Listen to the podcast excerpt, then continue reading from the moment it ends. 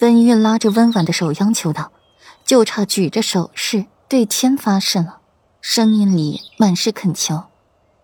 温婉皱了皱眉，不自然的把手抽回来，面露难色。温玉，世子妃的脾性你是知道的，一仆是二主的人，世子妃用不起，犯一次永不录用。温玉张了张嘴，说不出话来。这条规矩他不是不知道，可是这条规矩是有，可是温婉你忘了吗？这是世子妃要我去伺候表小姐的，不是我自愿的，如今怎么能怪到我头上来？看到温玉如此狡辩，温婉脸上出现了几分不耐，不由得出声呵斥他：“温玉，你是把我把世子妃当成瞎子了吗？你胳膊肘往外拐，天天惦记着伺候表小姐，已经不是一天两天了。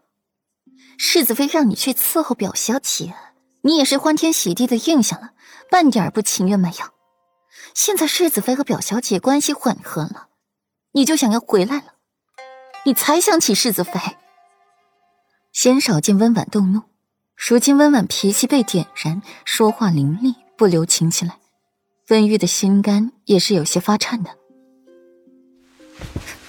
温玉，你还是想想，等世子爷回来之后。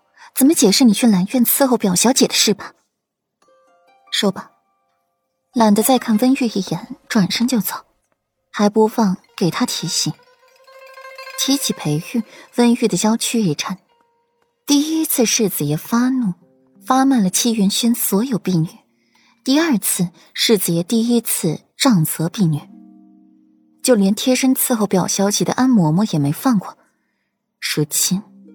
温婉气呼呼的回七云轩，快到门口就看见了墨荷靠在院门口发呆，嘴里叼着一根野草。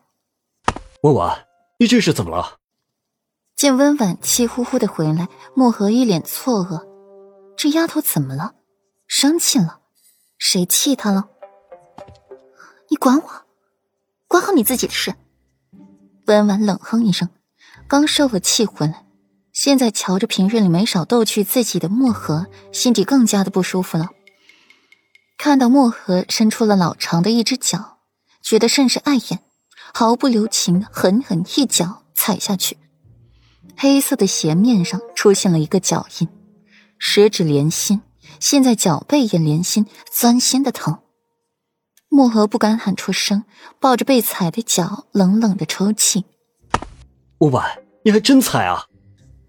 脚背被人狠狠一踩，不由吃痛出声。墨荷弯腰抱着脚，一脸痛色。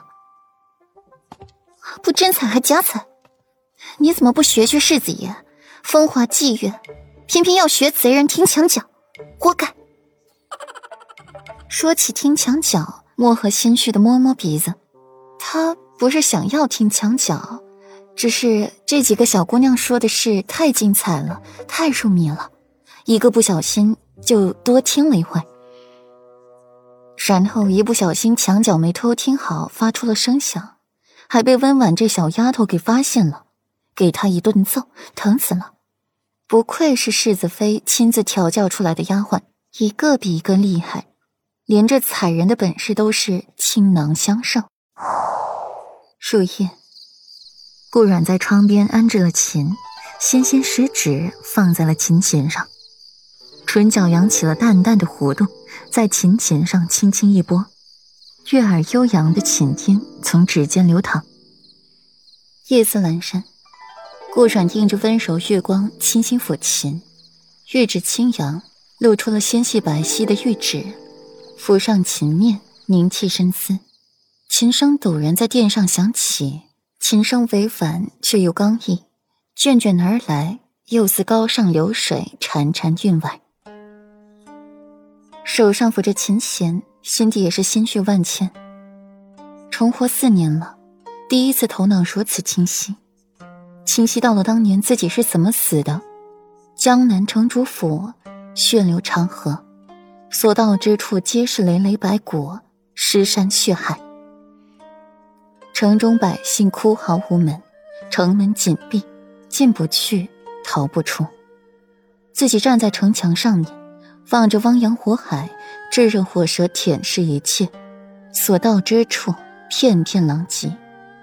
火很大，火势很猛，以江南城为中心，向着东北方源源不断、慢慢扩散。